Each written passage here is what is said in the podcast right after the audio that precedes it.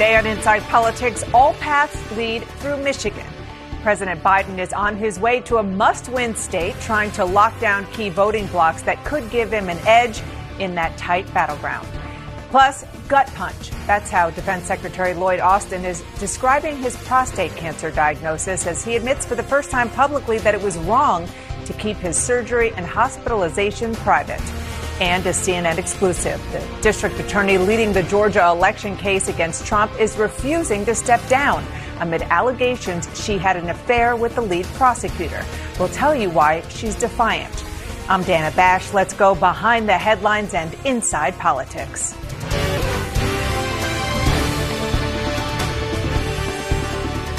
We start in Michigan, where President Biden is about to meet with a group of voters critical to winning this battleground state union workers. Just hours before the president's trip, CNN learned he plans to issue an executive order targeting violent settlers in the West Bank. The White House is clearly hoping that will help with another key constituency in Michigan Muslim Americans. CNN's MJ Lee is in Detroit, where the president is heading. MJ, you broke the story about this executive order. What more can you tell us about what's behind it, uh, aside from what appears to be pretty obvious politically?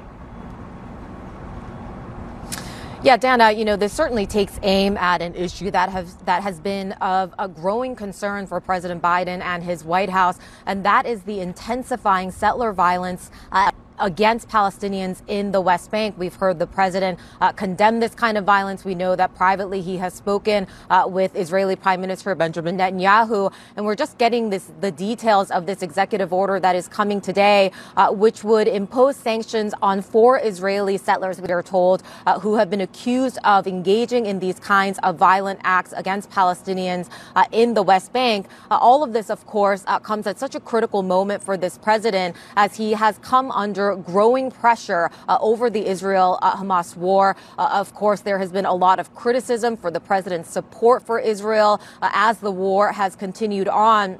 Uh, and uh, a lot of people have sort of said he is responsible in part uh, for the humanitarian crisis uh, in Gaza. And uh, we've seen his political support eroding among some younger voters, progressives, and uh, voters of color, including among the Arab American community. And there is a significant Arab American population here in Michigan, which is where the president is headed this afternoon. Now, the plan for this afternoon is for the president to meet with members of the UAW, the campaign uh, is obviously trying to capitalize on that coveted political endorsement that he received uh, last week. And for now, uh, there aren't any official uh, plans for the president to meet with any uh, leaders or members of the Arab American community. But that's a space that we'll be watching really closely as, again, the president is trying to field these criticisms, these concerns, and trying to make sure that the erosion of support that we have seen so far that doesn't become a bigger erosion and a bigger uh, problem as we head into November.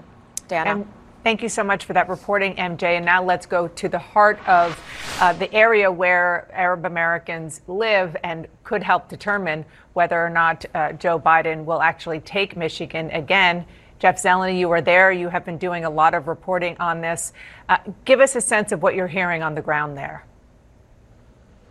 Well, Dana, this is one place where President Biden will not be coming today. In fact, he will be going to uh, Macomb County, just north of uh, Detroit, talking, as MJ was saying, to UAW uh, workers, talking to uh, some of the employees who he helped win and negotiate uh, that uh, settlement and the new contract last year, but will not be coming here to Dearborn. And this is, as MJ was saying, the heart of the Arab American community here in the United States. And there is raw anger at the president's policies. There is certainly a discontent and distrust at this administration. Uh, we attended a rally last night here in Dearborn. Here's just a glimpse of the sentiment voiced by former Biden supporters here in Dearborn. We are saying to everybody that we are not going to sit down with this administration or this campaign. They have to call for a ceasefire. He could make a phone call tomorrow and put an end to all of this. He has chosen not to. And so we say with a very clear and loud voice, shame. shame. We say shame. shame. They think we're going to forget. Are we going to forget? No. Are we going to forget? And of course, this is about the November election, Dana, but there will be a test case far before that, and that is February 27th. That is when the Michigan primary will be held, and there is a sense of, uh, of uh, voters here voting uncommitted. Perhaps you can see behind me here a truck has just pulled up, knowing that we're doing a live shot here. But Dana, this is a bigger piece of this building the coalition over the next 10 months. It's a challenge the Biden campaign knows they have, but it's one of the reasons the president is coming here. And of course, they hope to privately perhaps meet with some leaders. It's unclear if that will happen. But there is no doubt Michigan is at the center of the Biden reelection strategy for the next 10 months, Dana. That is a very clever uh, driver of that vehicle behind you. Look, they're even backing up so we right. can see more of it. Jeff, you're just too famous. They, they, find you wherever you are. Appreciate that reporting. I want to bring in my great panel uh, CNN's David Chalian, CNN's Alayna Treene, and Tia Mitchell of the Atlanta Journal Constitution. I just actually want, before I dig into the demographics, I want to start where uh, Jeff left off, and I know that you have talked about this a lot.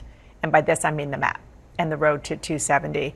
And we're we just sort of played with this. We don't have you at the wall, so we're just going to do one snapshot. Imagine a world in which uh, Donald Trump, in November, assuming he's the nominee, wins some of those uh, states in the Sun Belt, Arizona, and then goes south to uh, to Georgia. Okay, so he doesn't. Joe Biden doesn't have that on his side. And Nevada, you've given. And Nevada, thank yes. you. Look at where Joe Biden is. We have Michigan in yellow, Michigan has 15 electoral votes. This is just one example of many how critical Michigan is to any Joe Biden win. Yeah, 15 electoral votes. If that were to flip blue from yellow, uh, Joe Biden would be reelected president of the United yep. States. It's, it's that simple. Now, it's also hard to imagine a world where Biden is winning Pennsylvania and Wisconsin, and Michigan yeah. is not really competitive because some of that DNA is, is, similar. But we see a specific Michigan issue mm-hmm. in what you just saw from Jeff's reporting that has Michigan, I will tell you from my reporting, uh, chief among equals in that blue wall in terms of areas of concern for the Biden campaign. Yeah, and I think you're right. There's there's similar DNA in that quote unquote blue wall. But what does make Michigan different is the Precisely. significant Arab American community there. I want uh, you all to listen to Debbie Dingell. She is a Democratic member of Congress who represents uh, big sections of that community. People need to understand what's going on in Michigan with so many of these Arab American families who I've known forever. They have family. They are Palestinians. We got to address this. It's just clear and simple. It's got to be addressed. It's so interesting because I, I, actually had the mayor of Dearborn on earlier this week uh, who said he didn't want to meet with the president's campaign manager. He wanted to meet with people at the White House to talk policy. So today, which hasn't happened, and what happened today? The president's going and he's focusing on union workers. And as far as I can tell, there's no, I mean, maybe there's something in the works, but that hasn't happened yet. Yeah, I think it's so interesting because for Biden, this is an issue, particularly um, with the Israel Hamas conflict, the concerns of Arab Americans, but we know there are concerns from Jewish Americans and um, there are concerns from uh, national security and defense hawks about how Biden responds to the conflict, how he responds to calls for ceasefire, which is quite frankly the, the, the line in the sand for a lot of Arab Americans, they want ceasefire. And the fact that Biden, although he's called for a lot of things, he stopped very short of a ceasefire is problematic for them. Um, but I think it would be problematic if he were to call for a ceasefire with a yep. very different constituency. And that's the difficult position President Biden finds himself in. The, uh, the final point I want to make is I thought it was interesting when Jeff said there's a, a campaign in the Michigan primary mm-hmm. for some of those voters to say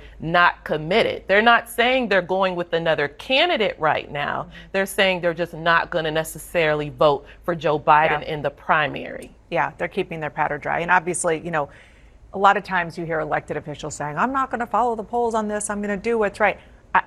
I genuinely think that in this situation, um, that's where Joe Biden is, which is uh, and which is in a place where he thinks that Israel should have the right to defend itself. But even now, he's trying to, given the fact that it's been so long, trying to do something definitely stopping short of a ceasefire. We can talk about that policy later on. Let's zero in on the union vote in Michigan and elsewhere. Uh, you covered Donald Trump. And what is so interesting, and has been since Donald Trump has been on the political scene, is the way that he has uh, taken some of the rank and file union vote to, from Democrats. And if you just kind of take a look at where the latest polling is, this is uh, union households in swing states, dead even, 47 47. And I want our viewers to listen to what Donald Trump said as he was very actively courting the endorsement from the Teamsters.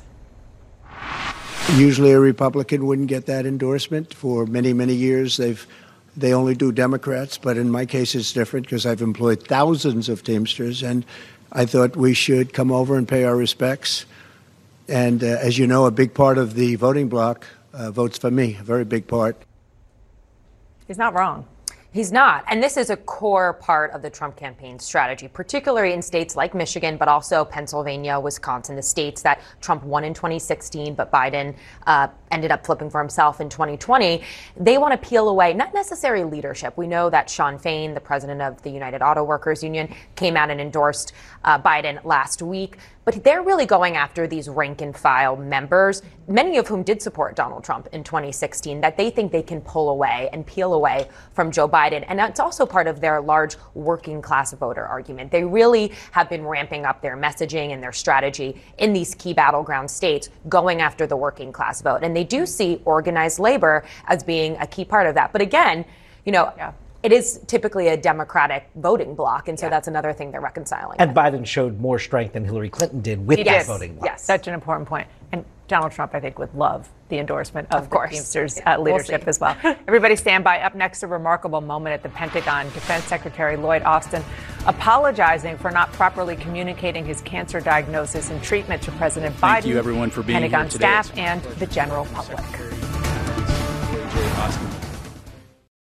We all do things our own way. And since the way that each of us sleeps is unique, you need a bed that fits you just the right way. Sleep Number smart beds make your sleep experience as individual as you are, using cutting-edge technology to give you effortless, high-quality sleep every night. JD Power ranks Sleep Number number 1 in customer satisfaction with mattresses purchased in-store. And now during Sleep Number's President's Day sale, save 50% on the Sleep Number limited edition smart bed plus special financing for a limited time. For JD Power 2023 award information, visit jdpower.com/awards. Only at Sleep Number stores or sleepnumber.com. See store for details.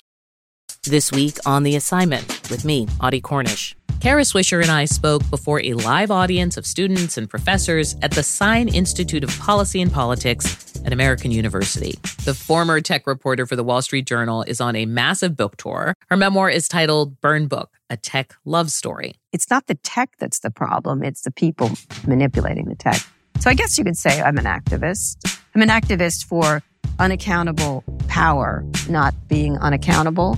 Listen to the assignment with Audie Cornish on Spotify.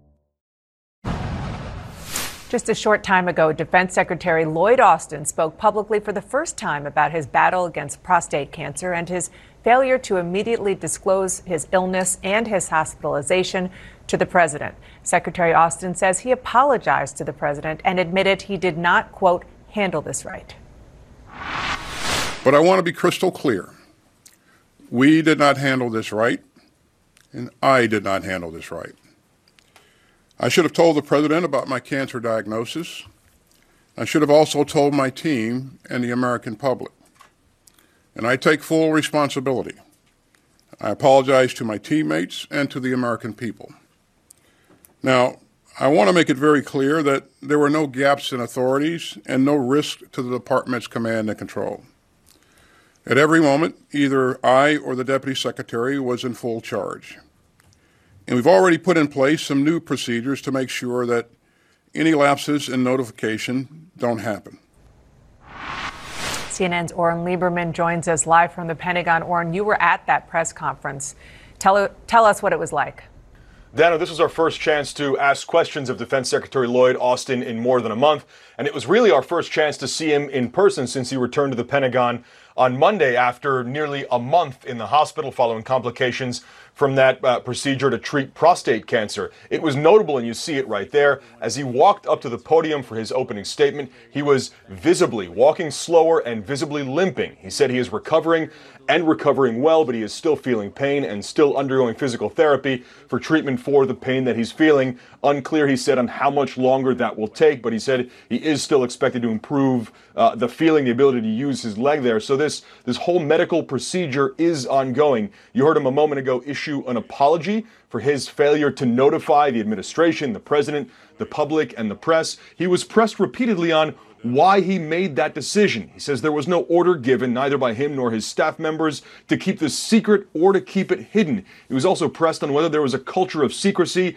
He insists there was not a culture of secrecy around this. He says the news when he was diagnosed with prostate cancer in early December shook him like a gut punch, and his instinct was to try to keep this private and to handle it privately. A, mis- uh, a, decision, he says, in hindsight, was a mistake for which he apologized, including directly to President Joe Biden. Whether his staff or, or discussions around what his staff may have said or instructed, he said that will be part of an ongoing 30 day review that's frankly due in just a few days now. I had a chance to ask him First, would he commit to making that review public? And second, would there be any consequences for his chief of staff, Kelly Magsamen, because the Pentagon has said she is the one who should have passed on notification to the administration, but she didn't because she had the flu. Listen to this.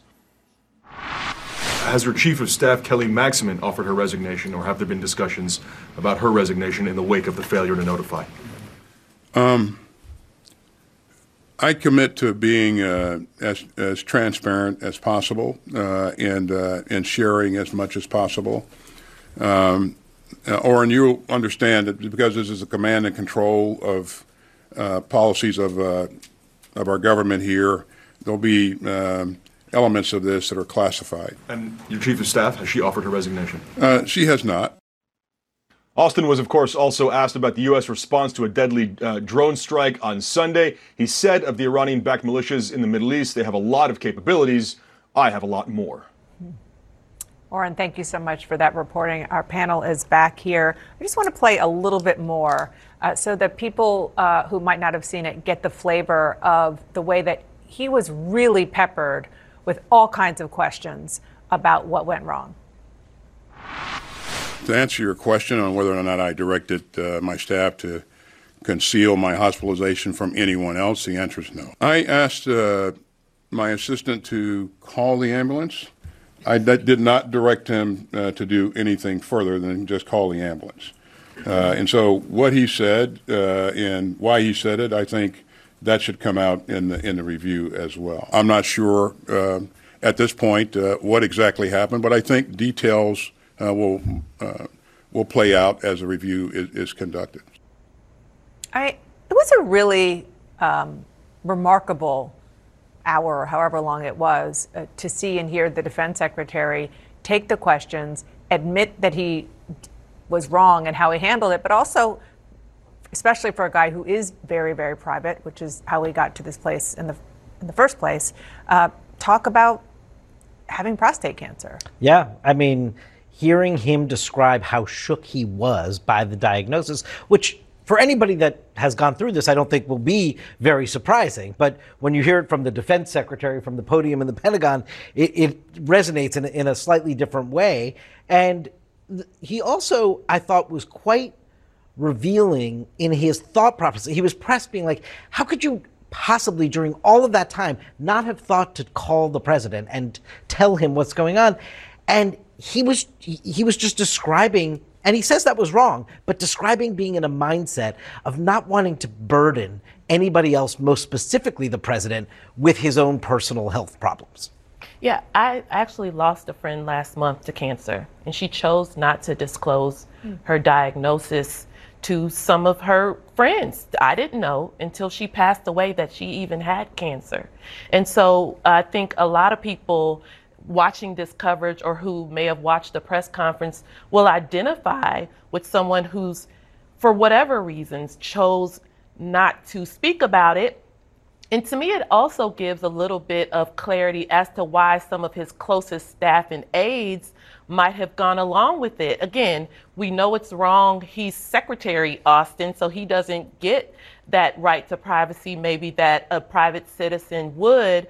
But you you could see his aides responding to Austin the man, Austin the person who they know is private, not what is the best decision for the Secretary of Defense. Yeah, I mean, I, I agree with you, Dana, that that was a remarkable press conference. What struck me was that he didn't parse words when he was saying, I knew that this was wrong, this was a mistake. I apologize. I apologize directly to the President of the United States. I think that is what a lot of people wanted to hear and needed to hear from Secretary Austin after having kept this private and obviously not hearing from him um, in over a month, as Oren said. Um, the thing that I am interested in, I am interested in to see how this report does come out because he did you know, bring up his aides, the thing about the ambulance where they turned off the lights, that those sort of decisions saying that it wasn't his decision. He kind of cast blame yeah. in a couple of places. So I may, I am interested to see if there's any further fallout from this because I do think there's a lot of people who are still very angry, including Republicans and lawmakers on Capitol Hill who want yeah. to see more out of this. And Democrats. And Democrats, yeah. that's fair. Yeah. All right, everybody stand by. Up next, CNN exclusive reporting on the embattled district attorney prosecuting Donald Trump in Georgia. Will she step down amid allegations of an affair with a fellow prosecutor? All the details coming up.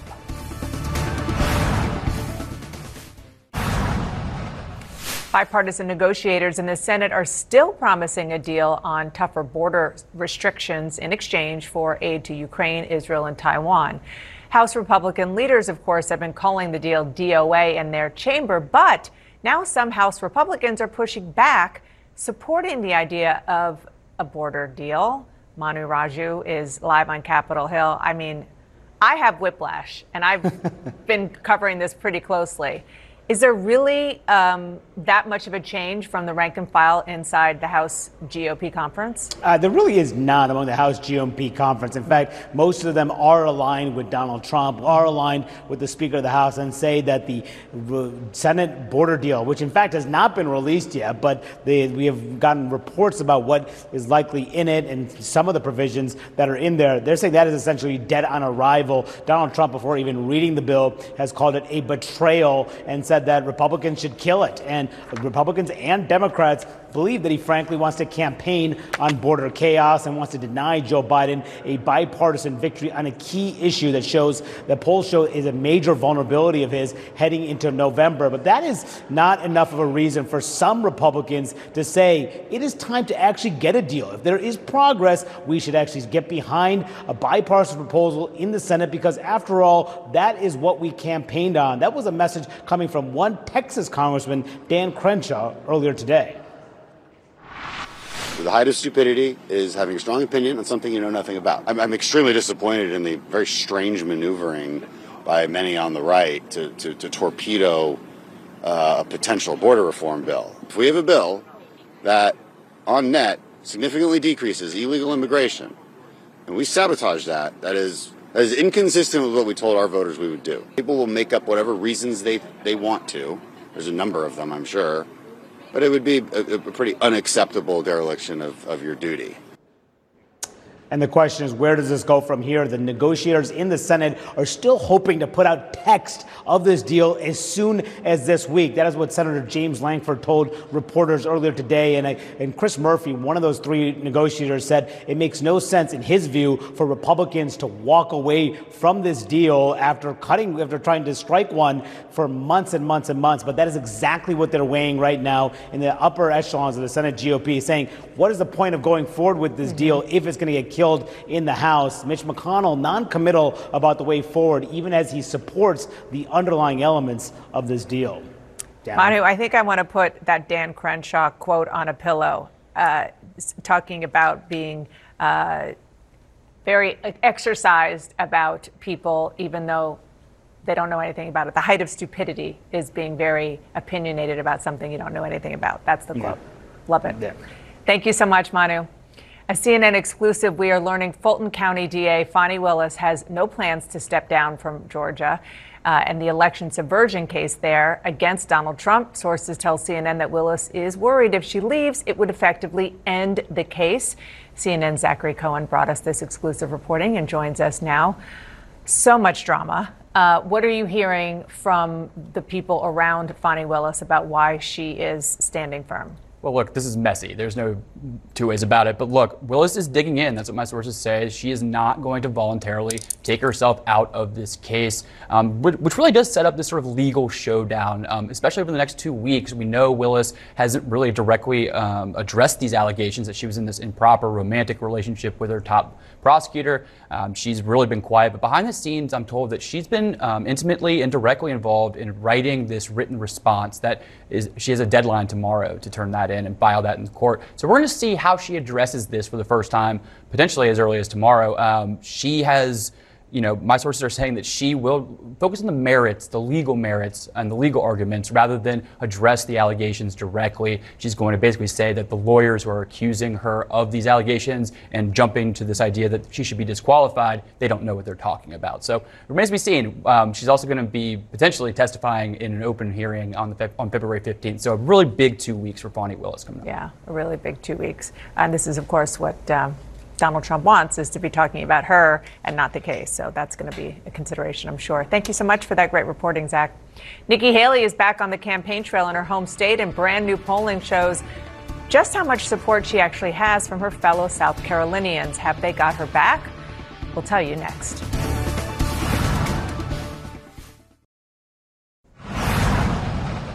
A new poll paints a bleak picture for Nikki Haley in her home state. Nearly 6 in 10 potential South Carolina Republican primary voters say they will vote for Donald Trump over Haley in the state's upcoming presidential primary. That's according to a Monmouth University Washington Post poll. The result comes as Haley kicks off a multi day swing around that state. That's where CNN's Kylie Atwood is in beautiful Hilton Head. Uh, what are you hearing from the campaign about what she is going to try to do to turn that around?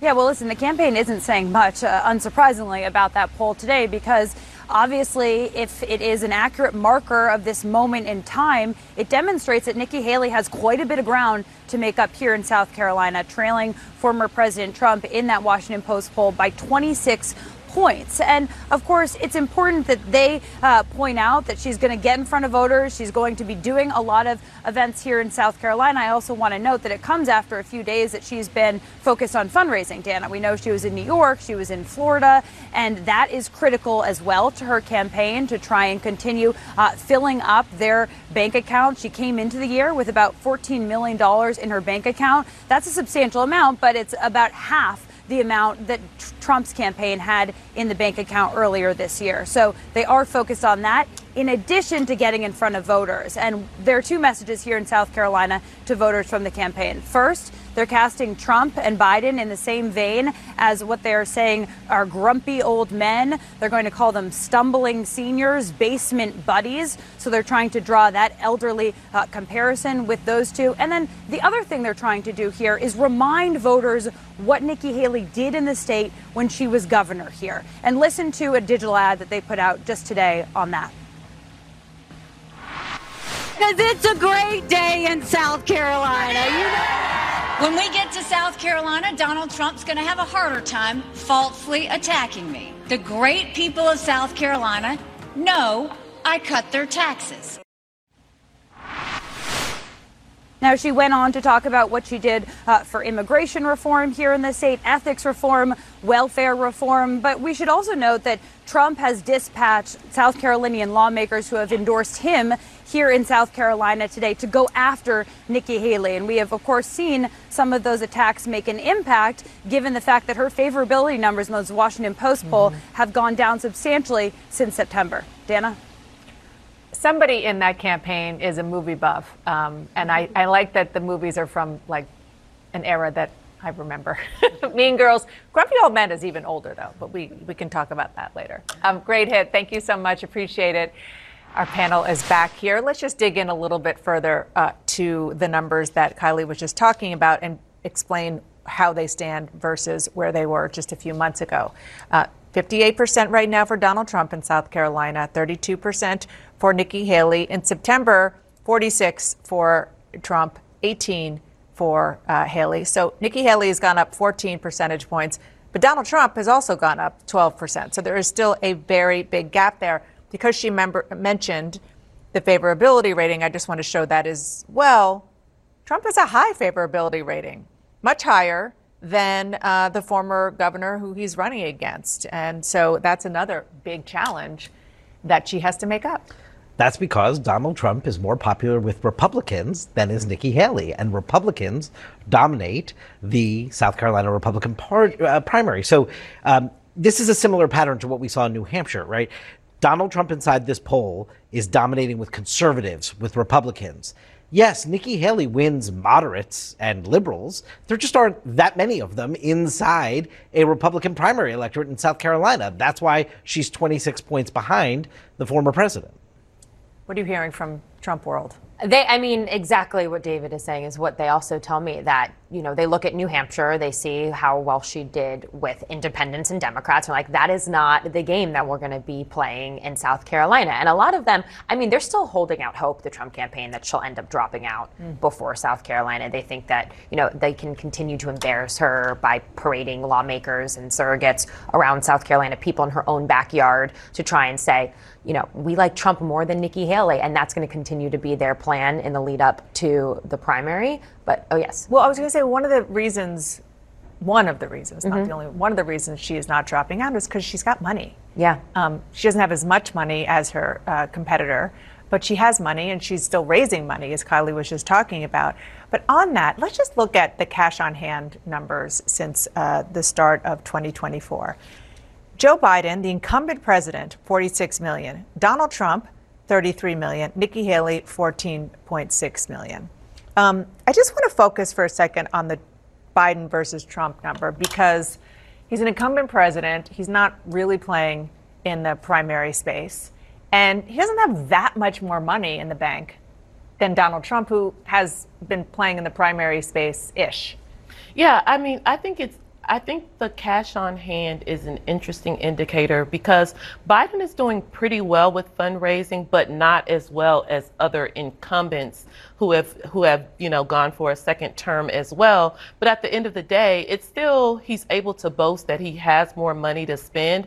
I think it also is worth noting that because he doesn't have a competitive primary really, that I think he can say that I'm continuing to raise money, but I don't have to have so much money right this moment. Things are going to heat up for me this summer. And we should just make clear what we don't know, right? We don't know the breakdown of how much of that is primary dollars mm-hmm. that can be spent in the primary season versus general election dollars. We don't know that for Biden. We don't know that for Trump. And I would just also note this is a month ago. It's now February 1st. Yeah. So there were two very hotly heavy contested contests, Iowa and New Hampshire, where Haley spent a lot of money. Certainly Trump spent money too. So this is where they started the year. We don't know what it is right now. Yeah, that's a very important point.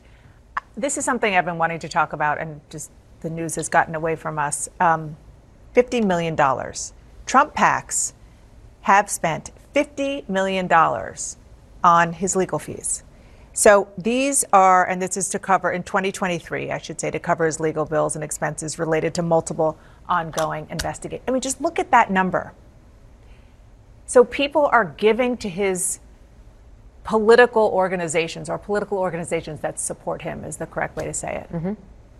Yeah. And they're paying for his legal. Yeah, this is donor money. This is yeah. he is using donor money to pay for of, his legal. And expenses. in a lot of these cases, small dollar. Correct. Oh, mostly, not. It's majority small dollar Meaning donors. people who don't have three thousand right. dollars to throw away. Yeah. And the, the, fundraising with small dollar donors for this pot of money for a big chunk of it began in the immediate after of 2020 as he was sending out fundraising appeals, telling a lie to them that the election was rigged when it wasn't, and that money is coming in to now pay for the legal bills. Yeah.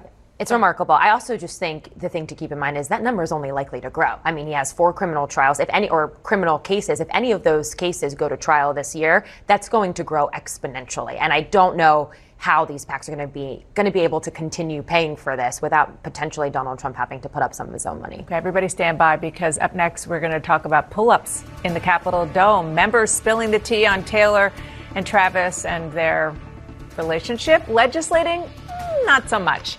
What is going on on Capitol Hill? We're going to tell you next.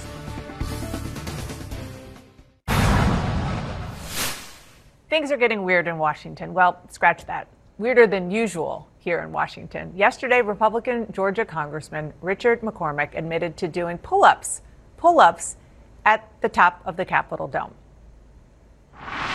It wasn't dangling over, you know, whatever. But, you know, I, like, like I said, it's, I'm a Marine. I know safety. I'm an ER doc. I know safety. And I like the tie too. The Taylor Swift con- uh, conspiracy controversy that is continuing in an incredible way on Capitol Hill. Some Republicans and right wing commentators are continuing to push the theory that the Super Bowl is going to be rigged. Listen to what Seth Meyers did to illustrate the absurdity of all of this. Joe Biden is the 46th president. He's running for a second term. 46 times 2 is 92. Travis Kelce's number is 87. 92 minus 87 is 5. What has five sides? The Pentagon. My panel is back with me now. Um, okay, let's just quickly just um, finish off this McCormick pull-up thing because I have been. Have you guys been on the Capitol tour? Mm-hmm. It's it is treacherous. Okay, I'm not a Marine. I'm not an ER doctor. I may or may not have a huge fear of heights, but to be okay, you can see that from the outside. Just think of it, the tippy tippy top there, and then you're on the inside, and it's a balcony. Just below the statue, you're saying? Yes. Mm-hmm. And it's very uh, treacherous. Yes. I mean, and we were just discussing this, but it's dangerous. And I yeah. think that's, he was saying that it's overblown. I saw he told CNN, you know, it's overblown. Everyone's making too much of a deal out of this. But um, for the people who work in the Capitol and the people who give these tours, mm-hmm. that is their key concern. That something not only is going to happen to a person on a tour, but a member of Congress on a tour. I mean, th- that's where a lot of this is coming from, and it is very weird. So let's talk about the issue that David, as our political rec- director, wants us to lead every hour with, which of course is the Taylor Swift story. I'm kidding. Let's listen to what some Republicans are saying on Capitol Hill. They are saying Tommy Tuberville. Football is football. He should know. Hopefully, we stay closer to that than we can all this social media. Eric Schmitt. If they're both in love, good for them. I have a 13 year old that's a huge Taylor Swift fan and our favorite, Roger Marshall. Uh, the senator says everyone should embrace the Travis and Tay Tay story. I think it's a great story, an American love story, something that Walt Disney wrote. I mean, these are actual conversations being had. and it's because they're hearing in their conservative sort of echo chambers about um, concern. I can't believe I'm saying this out loud again. That Taylor Swift is going to use her fame and connect it to the NFL and get Democrats um, re- registered and push the election over to Joe Biden. I mean, I think it's a fair concern of Republicans that Taylor Swift is very popular and has indicated her Democratic leanings in the past and has proven the ability to get her fans to register and be politically active. I think all of that is a fair concern, but it seems pretty much on the level and out there. I don't think there's some conspiracy about that. And now it's being married up with the most viewed uh, events in American culture, which are NFL football games. So I, again, I, I think that the conspiracy concern seems completely outlandish. Also, also, she's like one of the most powerful women in the world. I don't think she needs Travis Kelce to help get people registered if she wants to. I have to play what he said about all this. We're two people in a relationship, uh, supporting each other and having fun with it, man. It's it's nothing more than that. And uh, how, how, much the world wants to paint the paint the picture and uh, make us the enemy, um, we just have fun with it. Um, I think that I was going to say I think my son is going to be very proud of me that I played Travis Kelce on the show, but maybe not so much as it relates to Taylor Swift. Thanks for having the fun conversation. I appreciate it. Thank you for joining Inside Politics. CNN News Central starts after the break. We all do things our own way. And since the way that each of us sleeps is unique, you need a bed that fits you just the right way. Sleep Number smart beds make your sleep experience as individual as you are, using cutting-edge technology to give you effortless, high-quality sleep every night. JD Power ranks Sleep Number number 1 in customer satisfaction with mattresses purchased in-store. And now, the Queen Sleep Number C4 smart bed is only $15.99, save $300, only for a limited time. For JD Power 2023 award information, visit jdpower.com/awards. Only at a Sleep Number store or sleepnumber.com.